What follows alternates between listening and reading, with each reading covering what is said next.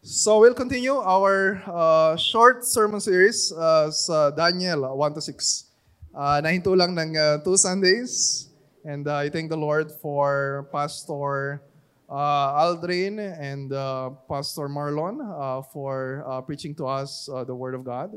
And so kung meron po kayong Biblia, ay uh, buksan po ninyo sa Daniel uh, chapter 3.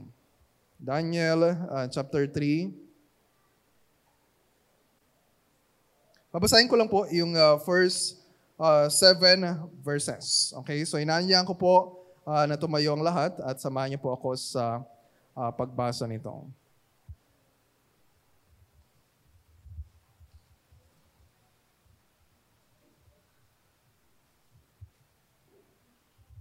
So Daniel chapter 3 uh, verses uh, 1 to 7.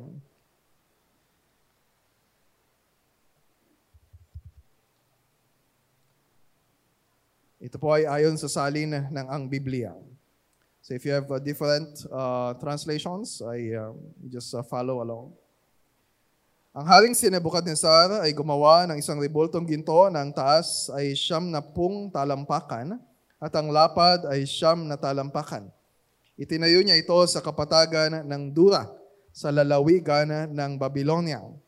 At nagsugo si Haring Nebuchadnezzar upang tipunin ang mga tagapangasiwa ng lalawigan, mga kinatawan, mga gobernador, mga ingat-yaman, mga tagapayo, mga hukom, at ang lahat ng mga pinuno ng mga lalawigan upang pumunta sa pagtatalaga ng ribultong itinayo ng haring si Nebuchadnezzar. At nagtipon ang mga tagapangasiwa ng lalawigan, mga kinatawan, mga gobernador, mga hukom, ang mga ingat-yaman, mga tagapayo, mga pinuno, at lahat ng pinuno ng mga lalawigan sa pagtatalaga ng ribultong itinayo ng haring si Nebuchadnezzar. At malakas na ipinahayag ng tagapagbalita, sa inyo'y ipinag-uutos, o mga bayan, mga bansa at mga wika, na kapag inyong narinig ang tunog ng tambuli, plauta, alpa, sambuko, salterio, tambol, at ng iba pang mga panugtog, kayo'y magpapatira pa at sasamba sa ribultong ginto na ipinatayo ng haring si Nebuchadnezzar. Sino mang hindi magpatira pa at sumamba, ay kaagad na iahagis sa gitna ng hurno ng nagniningas na apoy kahit sa oras na yon, kahit sa oras na yon, na marinig ng lahat ng mga bayan ang tunog ng tambuli, plauta, alpa, sambuko, salterio, at ng iba pang mga panugtog, ang lahat ng bayan, mga bansa at mga wika ay nagpatira pa at nagsisamba sa rebultong ginto na itinayo ng haring si Nebuchadnezzar. Ito po ang uh, salita ng Diyos sa pamagitan ni Propeta Daniel. So you may now be uh, seated.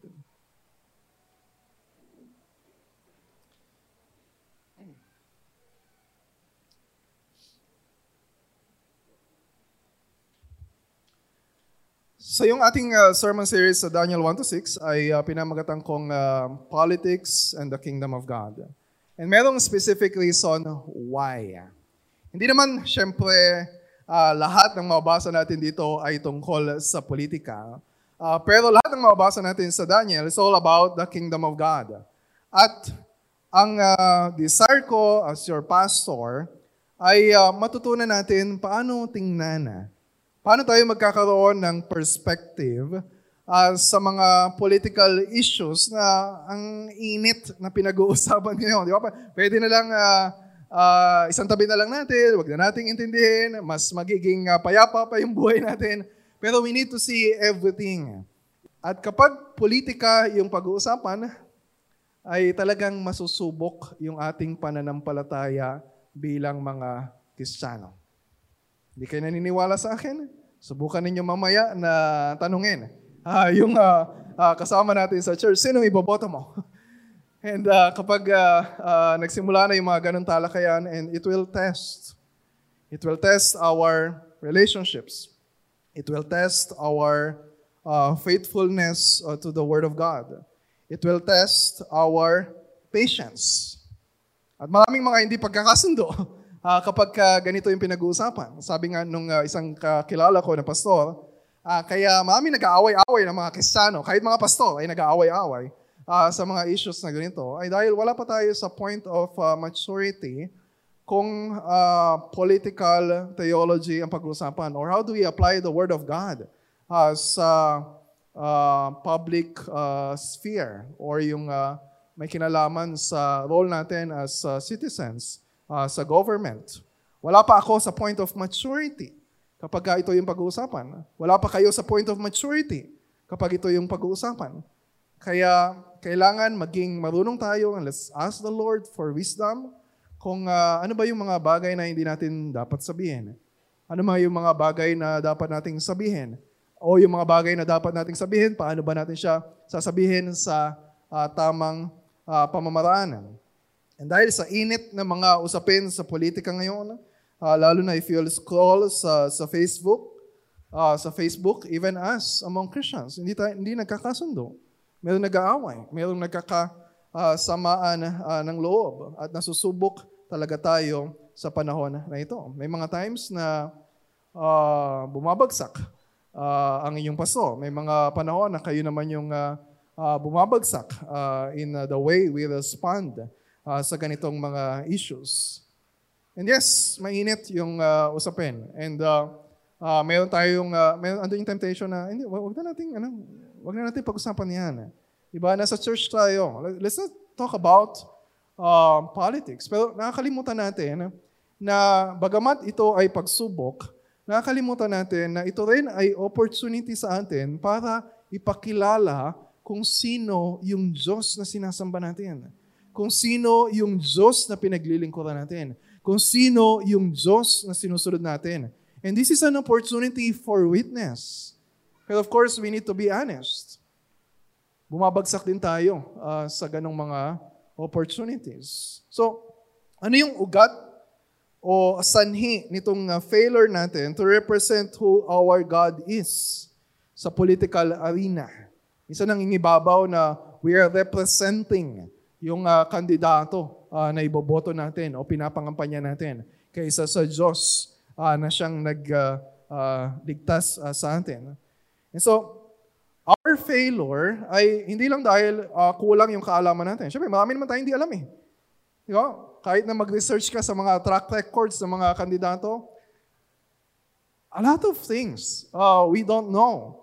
Yung mga binabasa nga natin, we don't know kung uh, hindi tayo rin ganun kasigurado. Kung uh, uh, tama ba o reliable yung mga sources natin. Pero yung primary uh, reason bakit tayo bumabagsak dito ay dahil sa kakulangan ng pagkakilala natin sa Diyos. Or nakakalimutan natin yung uh, mga bagay tungkol sa Diyos na alam na natin uh, tungkol sa Kanya. O yung maliit na pagkakilala natin uh, sa Diyos natin. So dahil lang totoo, we don't have a political problem. We have a worship problem. Ulitin ko, we don't have a political problem. Ang problema natin ay may kinalaman sa pagsamba sa Diyos. And ito yung problema ni King, ne- King Nebuchadnezzar ng Babylon. Siya yung hari. At dahil hari siya, siya yung most powerful. Siya yung pinakamayaman. Siya yung pinaka-popular uh, sa Babylon. Diba? Parang nasa kanya na lahat. Except yung tamang pagkakilala sa Diyos. So kung narito, ta- nung narito kayo, nung pinag-aralan natin yung uh, uh, Daniel chapter 2, uh, uh, sabi uh, ni Daniel at uh, ay, yung hindi hindi kilala kasi ni Nebuchadnezzar. Yung uh, Diyos na meron si Daniel at yung tatlo niyang kabarkada, si uh, Hananiah, Mishael at Azariah. Ano sabi ni Daniel doon sa prayer niya sa Daniel chapter 2 verse 21? Ang Diyos ang nagbabago ng mga panahon at mga kapanahunan at siya'y nag-aalis ng mga hari at naglalagay ng mga hari. Or sa ESV, He sets up kings ang Diyos ang naglagay kay Nebuchadnezzar. And so dahil sa paliwanag ni Daniel sa panaginip ng hari, nagkaroon si Nebuchadnezzar ng konting pagkakilala sa Diyos. Ano sabi niya doon sa end of uh, chapter 2, uh, sa verse of 47?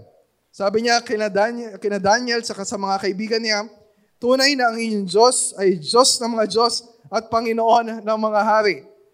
Wow! Di ba? Parang uh, sarap marinig kapag ang ating presidente ay uh, magsasalita uh, ng ganyan about God. Pero tingnan ninyo kung ano yung paniniwala uh, ni Nebuchadnezzar. May konti siyang pagkakilala sa Diyos. Pero he he was still a polytheist. Marami pa siyang ibang Diyos uh, maliban kay Yahweh. Nadagdagan yung kanyang uh, listahan uh, ng mga Diyos. At hindi pa rin number one. Uh, maybe sinabi niya parang number one, pero sa loob-loob niya ay hindi pa yung Diyos yung number one sa puso niya. Bakit? So tingnan natin sa chapter 3. Ano ba yung ginawa niya? Nakilala lang niya ng konti ang Diyos, pero ang gusto niya ay mas may pakilala yung sarili niya ng higit sa lahat. So anong ginawa niya? Gumawa siya, nagpatayo siya ng isang ribultong ginto na 27 meters yung taas and then kulang sa 3 meters yung, uh, yung lapad. And just try to imagine uh, kung gaano, gaano kalaki uh, yung uh, ribulto na yon. At yon ay purong ginto. At yon ay itinayo sa plains of Dura sa province of Babylon. Verse 1. Hindi ba, naalala niyo yung panaginip ng hari na nakakita siya ng malaking image? Yung ba ay purong ginto? Hindi, yung ulo lang yung purong ginto. Tapos silver, bronze, and then clay. Na sinasabi ng Diyos sa panaginip niya na yung paghahari ni Nebuchadnezzar, yung paghahari ng Babylon ay hindi magtatagal. Papalitan siya ng ibang kingdom. And eventually, yung mananatiling kingdom forever ay yung kingdom of God. So, ano yung political statement na sinasabi ni Nebuchadnezzar sa pagtatayo ng ribulto? My kingdom will be forever. And that's a defiance. Nung nireveal sa kanya ng Diyos sa kanyang panaginip. Ayaw niya na may ibang Diyos. Ayaw niya na may ibang hari na magtatayo ng kanyang kaharian. Gusto niya siya yung magtatayo yung verse 1, itinayo niya ito. Sa English, He sets it up. Siya yung nag-set up ng image na yon. And then kung babasahin niyo yung story, verse 1, He set it up. Verse 3, binanggit din yung word na yun. Verse 5, verse 7, verse 12, verse 14, verse 18. Paulit-ulit yon. Bakit? To emphasize yung rebellion, yung act of rebellion ni Nebuchadnezzar against God, sino ba yung nagsaset up ng mga kings? Sino ba yung nagsaset up ng kingdom? Hindi ba ang Diyos? Not Nebuchadnezzar. And ganito yung ganito yung nasa heart ng mga tao simula pa sa Tore ng Babel. Sa Genesis 11. Di ba ang gusto ng Diyos? Kumalat kayo. Punuin niyo yung buong mundo ng pagkakilala. Di ba ang tao, ang image of God? So everywhere, kapag kumalat yung tao, we are representing God. Napapakilala natin kung sino ang Diyos sa buong mundo. Pero anong ginawa nila? Nagtipon-tipon sila, gumawa sila ng ano, isang tore na sa tingin nila ay uh, abot sa langit. At bakit nila ginawa yun? Diba, sabi doon sa verse uh, uh, 4 ng chapter 11, Let us make a name for ourselves. Sa halip na pangalan ng Diyos yung kanilang itaas at ikalat sa buong mundo, mas gusto nila na sambahin yung sarili nilang pangalan. Eh, eh, yun yung motives ng maraming kandidato kung bakit sila tumatakbo. Of course, we cannot see yung heart ng mga tao. Pero this is embedded deep sa heart natin. Yung ganitong klaseng idolatry. Na para bang sila yung Diyos na gustong sambahin. Eh, ito din problema natin ng mga Pilipino. Na para bang tingin natin sa mga kandidato, lalo na sa pagkapangulo, ay siya yung magliligtas sa ating bansa. Doon sa rally uh, ng Vice President uh, Lenny sa Malolos, nung nagsasalita siya, meron doon sa stage, malapit sa stage, hinawakan yung kanyang uh, uh, paa, tsaka nag, uh, nag-cruise. And syempre, natawa uh, si Lenny. Na siyang ginagawang santa. And we are all prone to make idols out of politicians. At yung number one, yung pinaka sa mga idols natin ay hindi yung iboboto natin sa pagka-presidente. Yung number one sa mga idols natin ay yung sarili natin. We are Nebuchadnezzar. E so pagkatayo ng ribultong ginto ni Nebuchadnezzar, nagkaroon ng dedication ceremony. So pinapunta niya yung mga VIPs, yung mga invited. Mga matataas na opisyal ng kanyang gobyerno. Verse 2. Mga tagapangasiwa ng lalawigan, mga kinatawan, mga gobernador, mga ingat-yaman, mga tagapayo, mga hukom, at ang lahat ng mga pinuno ng mga lalawigan. Eh, syempre, pinatawag sila ng hari. VIPs. So, dedication ceremony, masunurin syempre sila uh, sa utos ng hari. So, tumayo sila dun sa harap ng ribulto. Inulit na naman dun sa verse 3 na yung mga pumunta doon ay mga tagapangasiwa ng lalawigan, mga kinatawan, mga gobernador, mga hukom, mga ingat yaman, mga tagapayo, mga pinuno at lahat ng pinuno ng mga lalawigan. So naging malinaw na yung intention ni Nebuchadnezzar, hindi lang siya magtayo ng isang monumento para kapag ka namatay na siya ay uh, maalala siya ng mga tao. He's inviting, actually, he's commanding everyone to worship him. Ito yung kingly decree na pinalabas niya sa buong kaharian. Sa lahat ng mga bayan, lahat ng mga bansa, lahat ng mga wika na sakop ng Babylon. Kapag narinig daw nila yung iba't ibang musical instruments na tumutugtog na ano yung gagawin at dapat nilang gawin. Look at verses 4 to 5. Verse 5. Kayo'y magpapatira pa at sasamba sa ribultong ginto na ipinatayo ng hari. Indirect violation ng unang utos at ikalawang utos ng Diyos sa mga Israelita. You remember, yung mga Israelita ay nandun sa Babylon uh, dahil pinarusahan sila ng Diyos, dahil sa pagsamba nila sa Diyos-Diyosan. Huwag kang sasamba sa ibang Diyos. Huwag kang gagawa ng anumang imahin para sambahin. So naglabas ng utos yung hari. Kaninong utos yung mas matimbang? Pero mahirap. Mahirap kapag sumuway ka. Ano yung parusa? Verse, verse 6. Kapag hindi ka yumukod at sumamba dun sa rebulto, ano mangyayari sa'yo? Sino mang hindi magpatira pa at sumamba ay kaagad na iahagis sa gitna ng huno ng nagniningas na apoy. So mainit yung usapin sa politika, mas mainit yung uh, uh, pagtatapunan sa sino mang sumuway uh, sa utos ng hari. Burning fiery furnace. So anong gagawin mo kung ikaw yun nandun? Natural sa atin, syempre, ayaw nating mamatay sa apoy. Gagawin natin ang lahat ng gagawin natin para iligtas ang sarili natin. Diba? Hindi lang dahil gusto, natin, gusto nilang sumunod sa hari, hindi lang dahil sunod-sunuran sila, kundi dahil buhay na nila yung nakasalalay. So anong ginawa nila? Verse 7. Natural. Kahit sa oras na yon, nang marinig ng lahat ng bayan ang tunog ng tambuli, plauta, alpa, sambuko, salterio at ng iba pang mga panugtog, ang lahat ng bayan, mga bansa at mga wika ay nagpatira pa at nagsisamba sa rebultong ginto na itinayo ng haring si Nebuchadnezzar. Sumunod sila sa hari, sumamba sila sa rebulto, sumunod sila, sumamba sa hindi tunay na Diyos, kundi sa Diyos-Diyosan. Ba? Sa Torah, yung episode sa Tower of Babel, sa Genesis 11, kinalat nga ng Diyos yung mga tao. Iba't ibang bansa, iba't ibang lahi, iba't ibang wika. Pero itong si Nebuchadnezzar, gusto niyang tipunin ang lahat ng mga tao. Para ano? Para magkaisa sa pagsamba sa rebulto. Magandang pakinggan ah, yung pagkakaisa. Pero hindi lahat ng pagkakaisa ay maganda. Ang pagkakaisa para magrebelde sa Diyos ay dapat itakwil ng bawat isang sumasamba sa tunay na Diyos. Ay di tayo dapat nakikisama sa ganyang klaseng pagkakaisa. Hindi magiging popular yung decision natin kapag susuwayin natin yung kagustuhan ng hari. Kapag hindi tayo susunod sa ginagawa ng mga tao, di ba yun yung uso eh. Yun yung uh, popular. It's hard to be counter-culture. At madali sa atin makiisa sa klase ng politika sa mundong ito.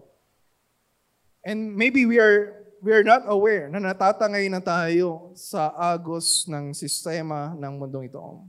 Baka nakikitulad tayo sa kanila na sinasamba yung mga kandidato. Bulag na sa katotohanan dahil sa pagsamba sa isang kandidato. Hindi na nagsisiyasan kung ano yung kasinungalingan. Hindi na iniintindi kung ano yung mga masasamang bagay. And it's hard for us. It's hard for us Christians. And masarap talaga makisama Di ba? Pumili kayo kung saan kayong rally pupunta. Di ba? It, it feels good na ang daming tao na, uy, pare-pareho kami ng uh, ibobotong kandidato. Pero minsan akala natin, tayo o yung ibang tao yung makapagliligtas sa atin. Akala natin yung ibang tao ang makapagbibigay nung kailangan natin. Akala natin, meron tayong sapat na karunungan, sapat na kakayahan para gawin isang bagay, para iligtas yung sarili natin o tugunan yung pangangailangan natin. Nakakalimutan natin na ang pagsamba sa Diyos-Diyosan ay nauuwi sa kapahamakan. Ano sabi ni ng Panginoong Kristo? Matthew 16 verse 25. For whoever will save his life will lose it. Kung tatangkain mo na iligtas ang sarili mo sa sarili mong paraan, mapapahamak ka lalo. Akala mo makakatakas ka sa apoy, but you will be thrown in the fires of hell. Hindi, ito yung warning ng Panginoong Kristo. Yung apoy na walang katapusan. Sa impyerno ng apoy, Matthew 18, 8 to 9. At yun yung apoy na susunog sa mga tao na hindi pagsisisihan yung kanilang pagsamba sa mga Diyos-Diyosan. And that's far worse kaysa dun sa punishment na sinabi ni Nebuchadnezzar na sasapitin ng mga tao na hindi sasamba sa kanyang rebulto. Ito yung buong verse ng Matthew 16:25. Kalahati lang yung binasa ko kanina. For whoever will save his life will lose it, but whoever loses his life for my sake will find it. And that's following Jesus. At kailangan tanungin natin yung sarili natin na handa ba tayo mawala ng mga kaibigan? Handa ba tayong masiraan ng pangalan? Handa ba tayong dumanas ng maraming kahirapan? Handa ba tayong mawala ng buhay alang-alang sa pagsamba sa Diyos?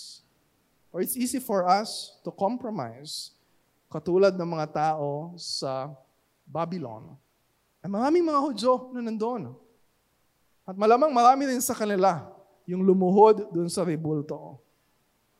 And they're tempted. Na parang, bakit kami nandito? Bakit parang pinabayaan na kami ng Diyos? Buti pa itong si Nebuchadnezzar.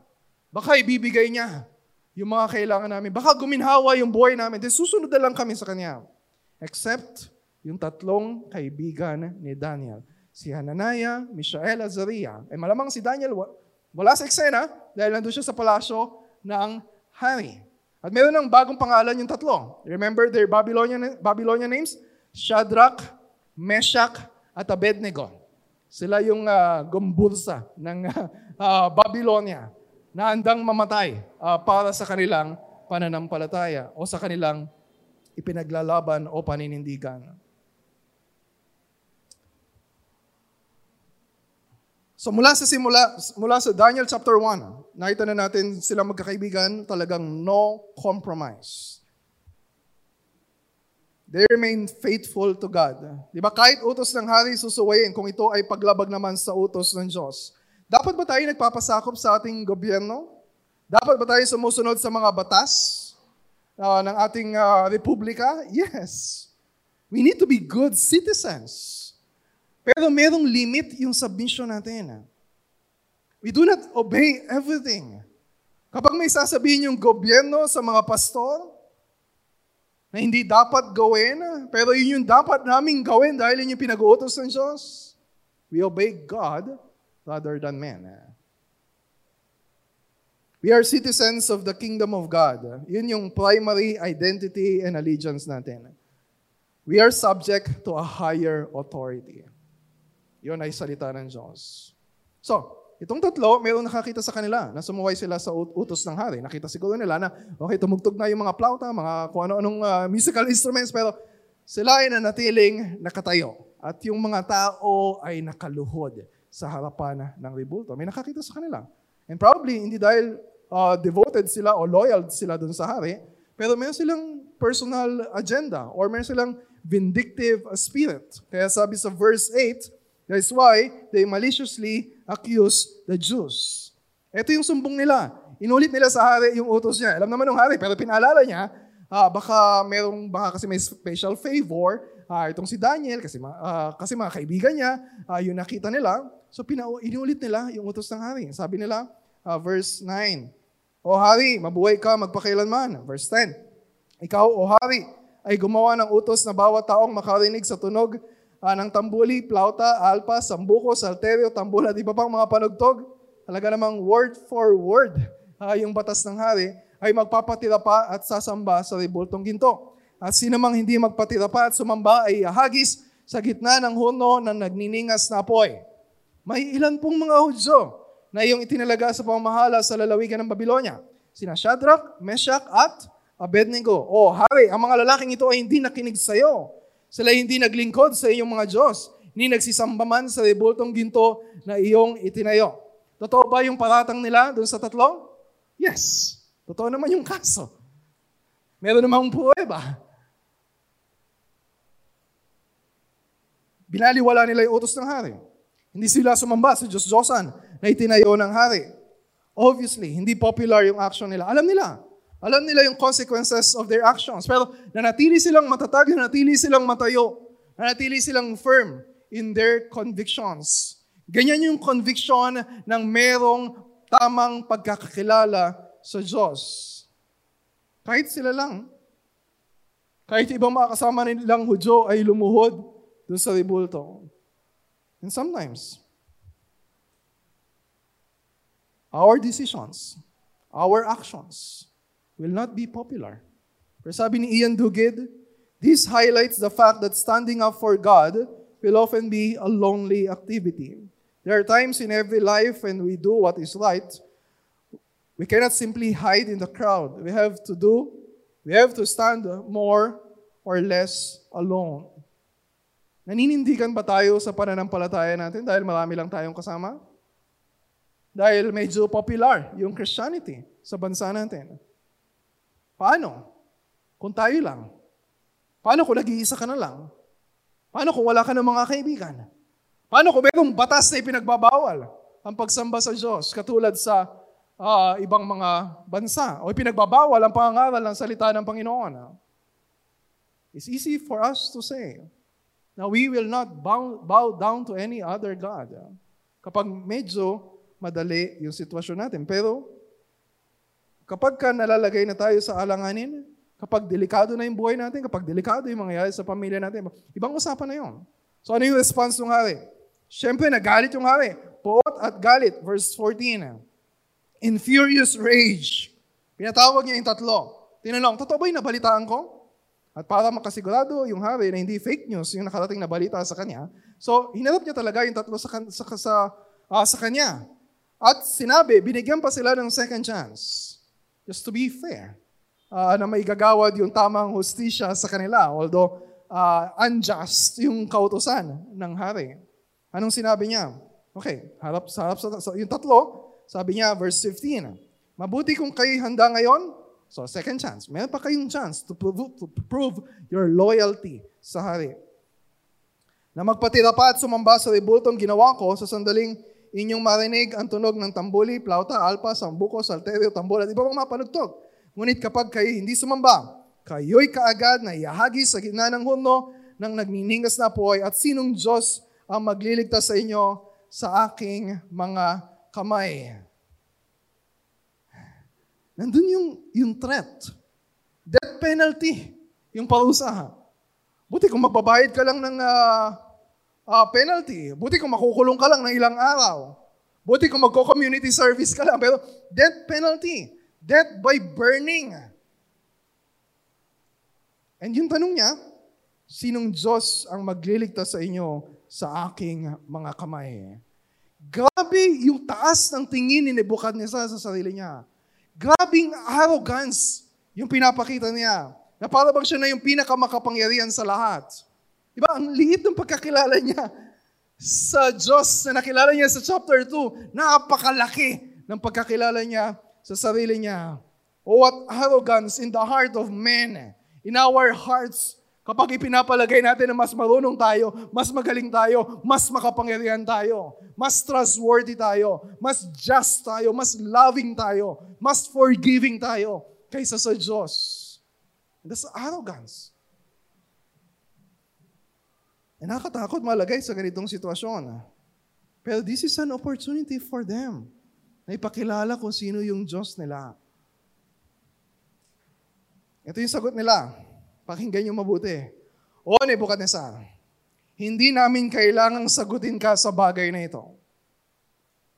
Kung mangyayari na ang aming Diyos sa pinaglilingkuran, pinaglilingkuran namin ay makapagliligtas sa amin sa horno ng nagniningas na apoy, ay hayaan niyang iligtas kami sa inyong kamay, O Hari. Ngunit, kung sakali mang hindi, dapat mong malaman, O Hari, na hindi kami maglilingkod sa iyong mga Diyos ni sasamba man sa rebultong ginto na iyong ipinatayo.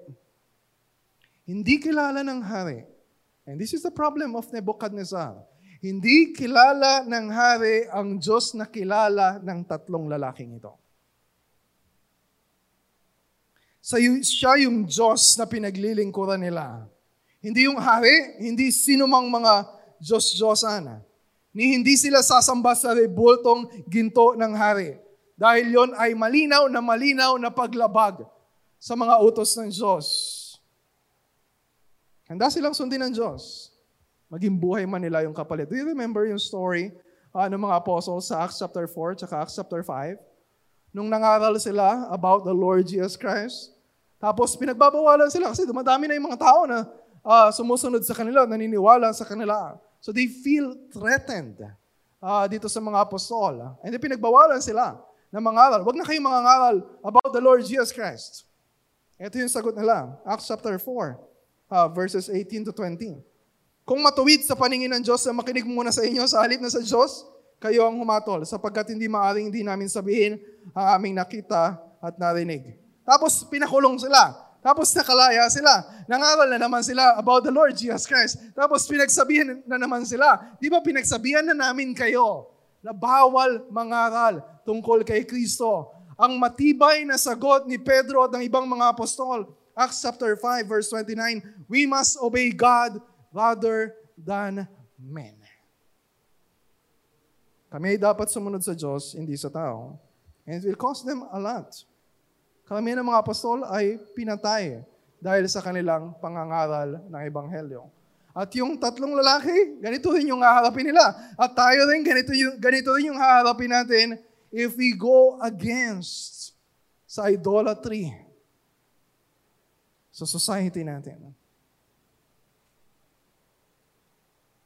Kaya itong tatlong lalaki na ito, handa silang sundin ng Diyos dahil sila dahil naniniwala sila na tanging Diyos ang tagapagligtas nila. Naniniwala ba sila na may kapangyarihan ng Diyos na iligtas sila? Yes. Naniniwala ba sila na sila ay ililigtas ng Diyos? Yes. And that's not presumption. Hindi yon just positive thinking. Kasi yon ay pangako ng Diyos. Naalala niyo yung kinakanta natin dati? Yung dumaan man ako sa ilog, di ako malulunod. Dumaan man ako sa apoy, hindi ako masusunog. Kasama natin ang Diyos. Yung promise na yon ay nakalagay sa Isaiah 43 verse 2. Kaya walang dapat ikatakot yung mga Israelita kahit sila ipatapon sa Babylon. Bakit? Kapag ikaw ay dumaraan sa tubig, ako'y makakasama mo. Pangako ng Diyos. At pag sa tawid sa mga ilog, hindi ka nila aapawan. Kapag ikaw ay lumalakad sa apoy, hindi ka masusunog at hindi ka tutupukin ng apoy. Naranasan na ba ninyo na pumunta sa pinakamalalim na bahagi ng swimming pool tapos hindi kayo marunong maglangoy? Malulunod ba kayo sa tingin ninyo? Yes or no? Kapag kayo ba ay dumaan sa apoy, masusunog ba kayo? Yes or no? Yes. So we're not presuming na every time na duman tayo sa apoy, hindi tayo masusunog. Pero pangako ito ng Diyos na hindi niya papabayaan ang sino man na mga anak niya na nagtitiwala sa Kanya, na sumusunod ng naayon sa Kanyang layunin, ang magdurusa o mamamatay nang hindi ipapahintulot ng Diyos. God promises divine protection for all of us. Nananatiling tapat sa misyon ng Diyos. Merong mga sinunog na mga matir. Merong mga sinunog na mga matir.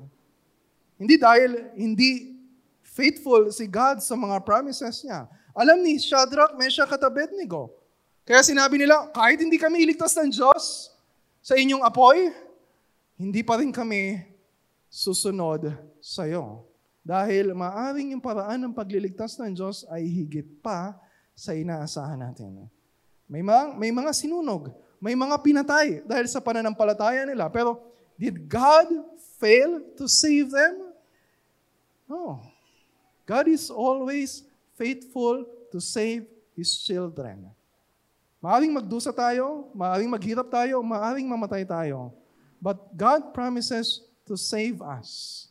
To save us from our sins, to save us from temptations, to save us from idolatries, to save us from spiritual death, to save us from the wrath of God. So kahit na yung mga martir na yon ay pinatay, naranasan nila yung pagliligtas ng Diyos nung sila ay dalhin sa presensya ng Diyos, experiencing everlasting joy in the kingdom of God. Yun ang pinaka mahalagang salvation na dapat nating asahan sa Diyos. Yun ba yung Diyos na kinikilala natin? It's easy to say. Ah, wala naman ako sinasambang ibang Diyos-Diyosan. Hindi ko naman sinasamba yung kandidato na. Ah. Hindi mo naman siya pihalikan yung paa niya. Hindi ka man mag-aalay ng kandila at uh, mga prutas sa kanya. Hindi ko naman sinasamba yung boyfriend ko eh. Hindi ko naman sinasamba yung asawa ko. Yeah, because we are not used to that language. Pero kung pag-aahala natin yung uh, sa Heidelberg Catechism na ano yung idolatry, di ba? Anumang bagay, ano, sino mang tao na mas minamahal natin, mas pinapahalaga natin, mas pinagtitiwalaan natin, mas sinusunod natin kaysa sa Diyos. Kapag nakatingin tayo sa isang tao, natingin natin siya yung solusyon sa lahat ng problema natin, that's a functional Savior. Akala natin, tagapagligtas ng Pilipinas, yung mananalong kandidato. Akala natin kapag yung kandidato na mananalo na ayaw natin, ay magiging mala impyerno na yung bansa natin we are failing to trust in God who alone is our Savior. So, let us search our hearts. Yung mga nakarang araw, masakit yung mga salita ng Panginoon. Panawagan sa akin na siya sa atin din ng Diyos. Yung kalagayan ng puso ko. Nasaan ba yung tiwala ko? Na kay Kristo ba? Si Kristo ba yung kinikilala talaga nating tagapagligtas? O mas nagiging deboto tayo sa isang tao? O mas pinapakinggan natin yung salita ng isang tao kaysa sa salita ng Diyos? So ano ulit yung crucial question dun sa story natin? Ano yung tanong ng hari kanina? Sa verse uh, 13? Balikan niyo yung question ng hari.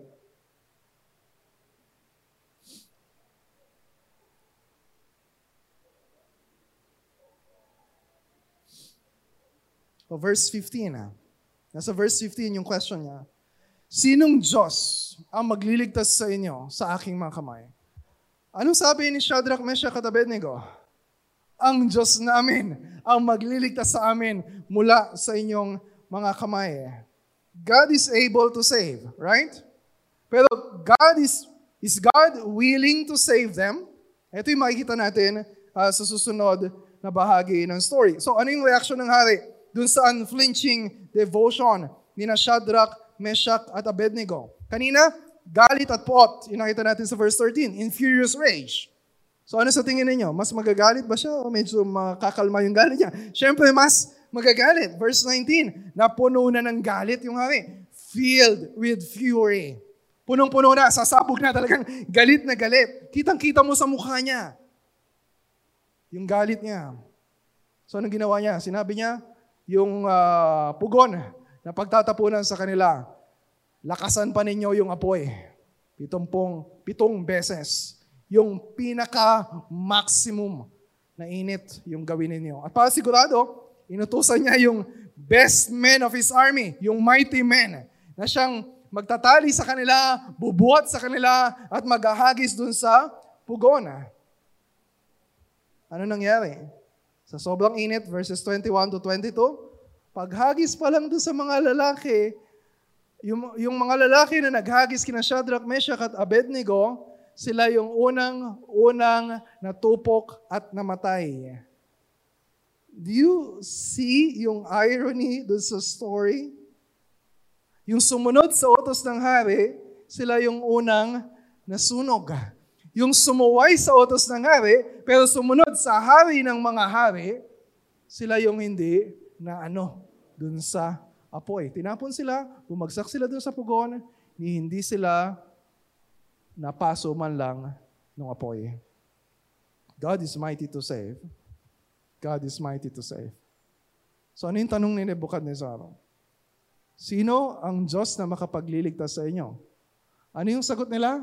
Ang Diyos namin ang makapagliligtas sa amin.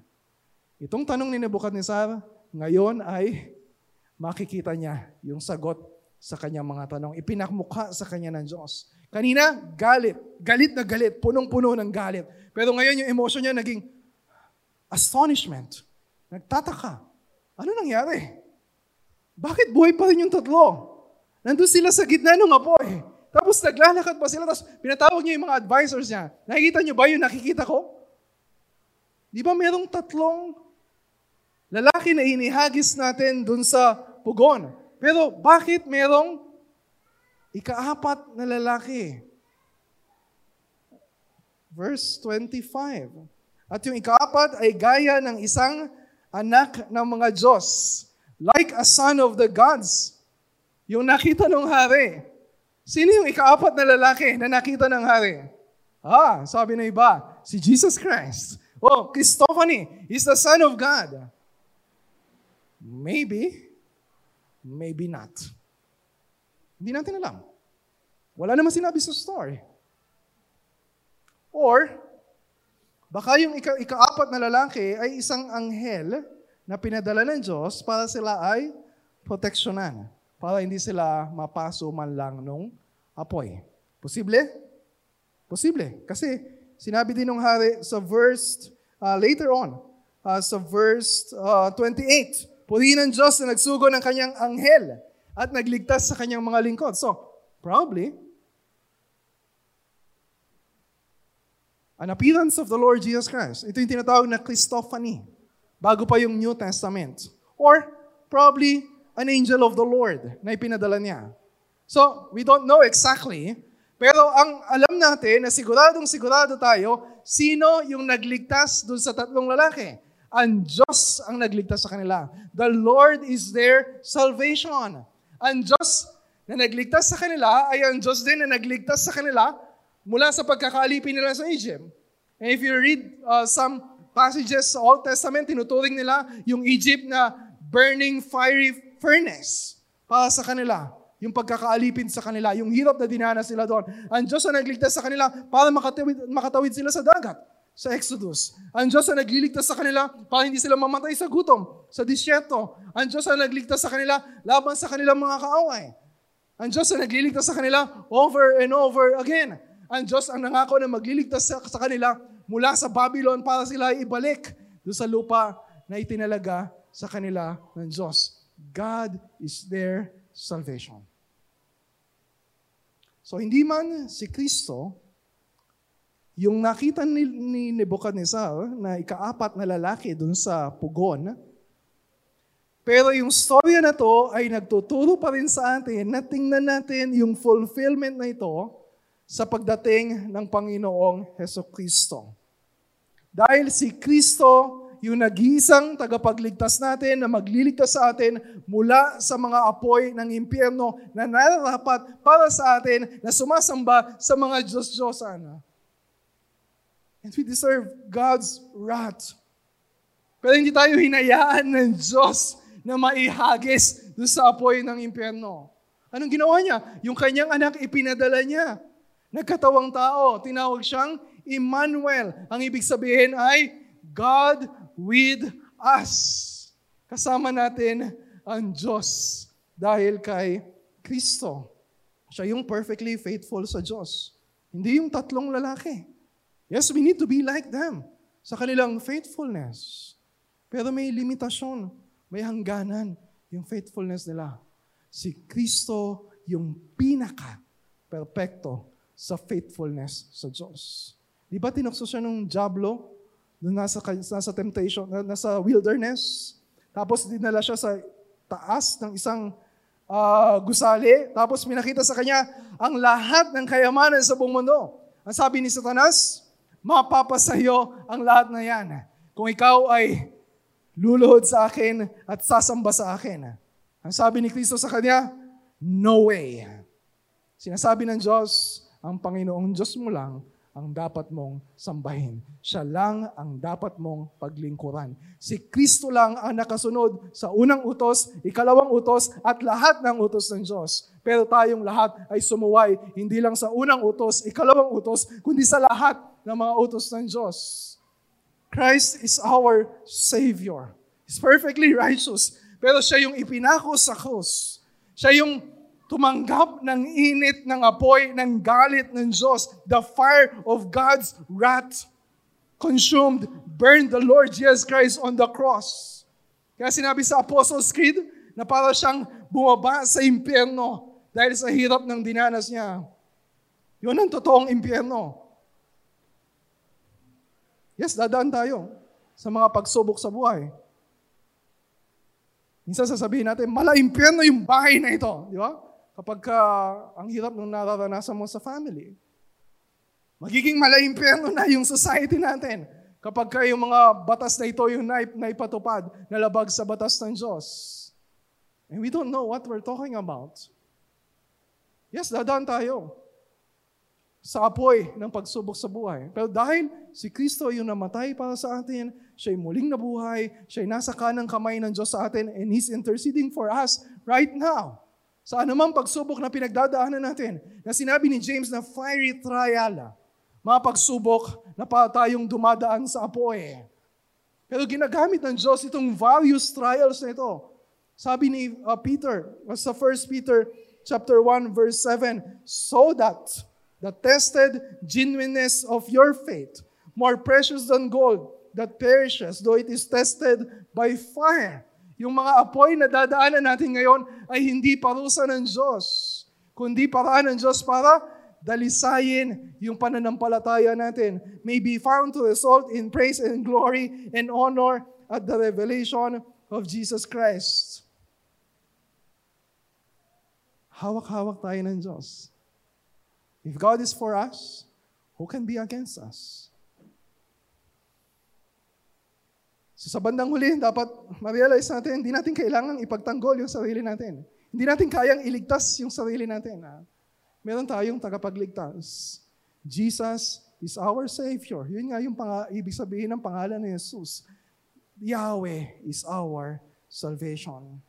At ang Diyos ang gagawa ng paraan para yung tagapagligtas na kinikilala natin ay may pakilala pa sa ibang mga tao para makita ng mga tao na wala na ibang tagapagligtas maliban sa kanyang anak na si Yeso Kristo.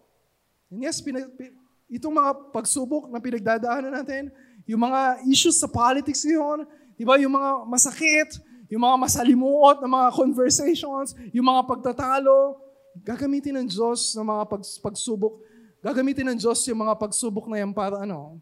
Para bigyan tayo ng opportunity na ipakilala ang Diyos na kinikilala natin sa lahat ng mga tao. So, yung pangyayari na ito, kay Shadrach, Meshach at Abednego ay naging witness sa kapangyarihan ng Diyos. Kitang-kita nila. Undeniable yung proof. Pinalabas sila ng hari. Verse 26.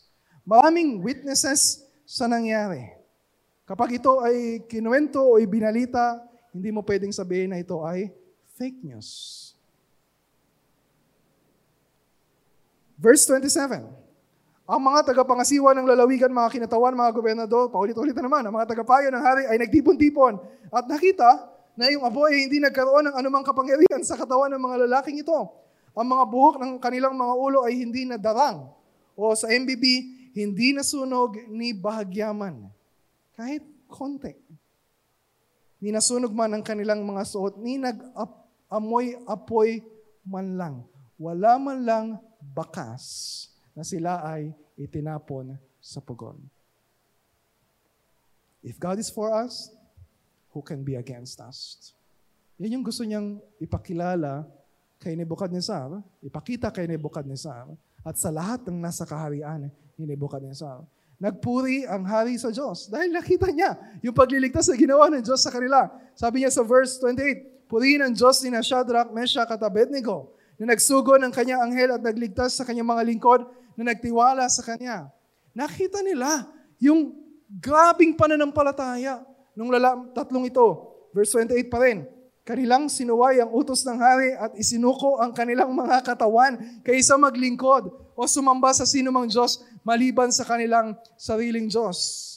Naglabas siya ng panibagong utos. A revision ng kanyang utos uh, nung una. Verse 29. Kaya't ako'y nag-uutos ng bawat bayan, bansa at wika na magsalita ng anumang masama laban sa Diyos. Ni na Shadrach, Meshach at Abednego. Hindi niya Diyos, pero Diyos ni na Shadrach, Meshach at Abednego ay pagpuputol-putulin at ang kanilang mga bahay ay gagawing bunto ng basura sapagkat walang ibang Diyos na makapagliligtas sa ganitong paraan. Ano ulit yung crucial question natin sa story ni Nebuchadnezzar? Sinong Diyos ang makapagliligtas sa inyo? Anong sagot ng tatlo? Ang Diyos namin ang makapagliligtas sa amin mula sa inyong mga kamay. At itong narinig ni Nebuchadnezzar mula kay Shadrach, Meshach at Abednego, siya na mismo ang nagsabi gamit yung kanyang sariling bibig. Walang ibang Diyos na makapagliligtas sa ganitong paraan. Ang Diyos lamang ni na Shadrach, Meshach at Abednego. Ang sarap pakinggan, right? When you're sharing the gospel, tapos umaawit na sa Panginoon yung uh, binahagi na mo ng gospel, ang sarap pakinggan. Kapag merong isang tao na na-impluensya mo, lalo na siguro kung kandidato at mataas yung kanyang posisyon sa gobyerno, na nagsasabi ng ganito. Ang sarap pakinggan. Pero,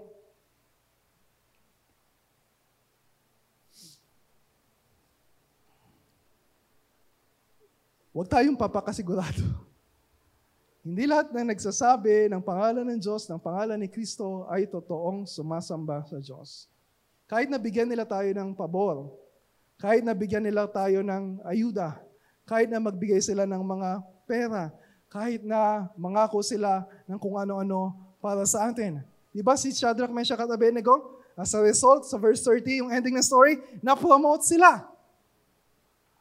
Sa halip na masunog, na-promote pa sila sa kanilang posisyon. Pero wag nating isipin na tayo ang may kailangan sa mga namumuno sa mundong ito. Yung mga namumuno sa gobyerno natin na hindi pa nakakakilala kay Kristo, sila yung may kailangan sa atin. They need to hear the gospel sa atin. They need to see na we are not ashamed of the gospel. Dahil pinaniniwalaan natin na walang ibang makapagliligtas sa kanila maliban sa mabuting balita ni Kristo. And yes, masarap marinig. Kapag ka lumalabas sa bibig nila yung about God, about Jesus, yun nga sa dali sa Malolos, meron isang kandidato doon na sabi sa mga sabi sa mga tao, God is good. Ano sagot ng mga tao? Sabay-sabay sila. All the time. Sabi ng kandidato, all the time, God is good. Masarap pakinggan. But we don't know kung yung ba ay act of worship o panliligaw sa mga kandidato o sa mga botante. At yung mga tao na sumigaw noon, we don't know kung yung sinasabi nila ay totoo sa puso nila na pagsamba sa Diyos. Di parang sinibukadnesa. Sinabi, sinabi lang naman niya na ito yung Diyos ni Shadrach, Meshach at Abednego. Sinabi lang naman niya, wag, wag kayong magsasalita ng masama laban sa Diyos nila. Siguro natatakot din siya. Doon sa Diyos nila. Pero hindi niya talaga kinilala si Yahweh na kanyang Diyos. Tuloy pa rin naman siya sa pagsamba sa kanyang mga Diyos. Hindi naman pinatigil yung pagsamba doon sa ribulto. Hindi naman binuwag yung ribulto. Ay, we don't know what happened. Pero, wag nating isipin na sino man nagsasabi ng pangalan ng Diyos ay totoo na nakakakilala sa Diyos. It's also a warning sa atin. We're singing to God. Sinasabi natin we are followers of Christ. But are we really worshipers of the Lord Jesus Christ? Hindi lubos ang pagkakilala natin sa Diyos kung hanggang ngayon ay meron pa rin tayong ibang Diyos na kinikilala bukod sa Kanya. Hindi lubos ang pagkakilala natin sa Diyos kung hanggang ngayon ay meron pa rin tayong ibang Diyos na mas kinikilala ng higit sa Diyos. Hindi lang siya isa sa maraming mga Diyos. Hindi lang siya pinaka o number one sa lahat ng mga Diyos. Siya yung nag-iisa na buhay at tunay na Diyos siya lang yung nararapat sambahin. Siya lang yung nararapat paglingkuran. Siya lang yung nararapat sundin. Siya lang yung nararapat pagtiwalaan. Wala nang iba. At karapat dapat siyang sambahin. Hindi lang ng isa, hindi lang ng tatlo, hindi lang ng tatlumpo, hindi lang ng tatlumpung daan, hindi lang ng, hindi lang ng tatlong daan, hindi lang ng 300,000. Is worthy of the worship of all the nations. Pansinin niyo yung story natin. Yung simula, yung dulo ng story. Sometimes we fail to notice this. Kapag ka nagbabasa tayo, nakafocus lang tayo dun sa devotion ni na Shadrach, Meshach, at Abednego. Nakakalimutan natin, our God who is worthy of devotion by all the peoples, nations, and languages sa buong mundo. Verse 4, para kanina yung utos na sumamba sa mga rebulto. Look at verse 4.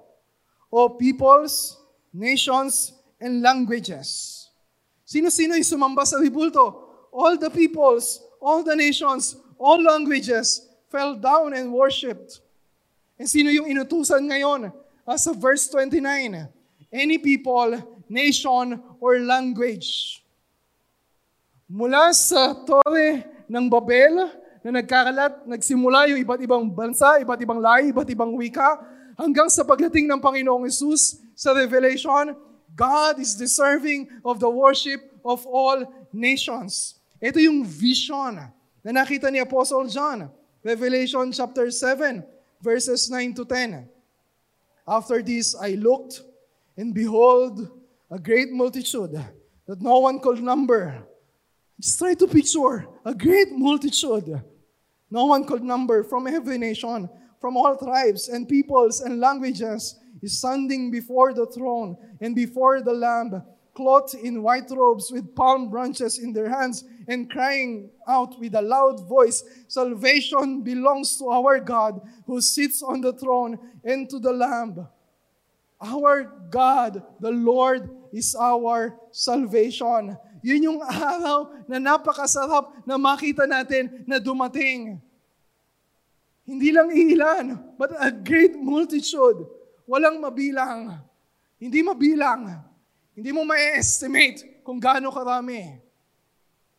No one could number. At yun po yung isang bagay na sobrang lungkot ko nung nakadalo ako sa isang rally sa Malolos last Wednesday. Napakaraming tao. Sabi nila, 140,000 yung dumalo doon. And then, nagkakaisa sila. And they're shouting. They're shouting yung pangalan ng kandidato. Lenny, Lenny, Lenny. Habang pupunta ka sa ibang political rally, syempre, sisigaw naman ibang tao, BBM, BBM, BBM. O sa iba, money, money, money. Ah, kapag sila yung boboto mo, syempre, you feel good na ano yung mga tao nagkakaisa para sa isang kandidato. Tapos makita mo sila, kapag meron ng mga entertainers na nagpapakanta, sabay-sabay silang kumakanta. Diba, tinataas sila yung kamay nila. They're, they're singing. They're chanting. Their voices are united sa isang kandidato. Bakit ko sinabi na nalulungkot ako? really, my, my heart is crying. Ganong karaming tao.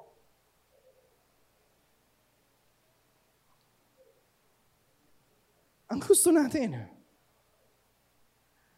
na balang araw, Isang pangalan lang yung ipagsisigawan.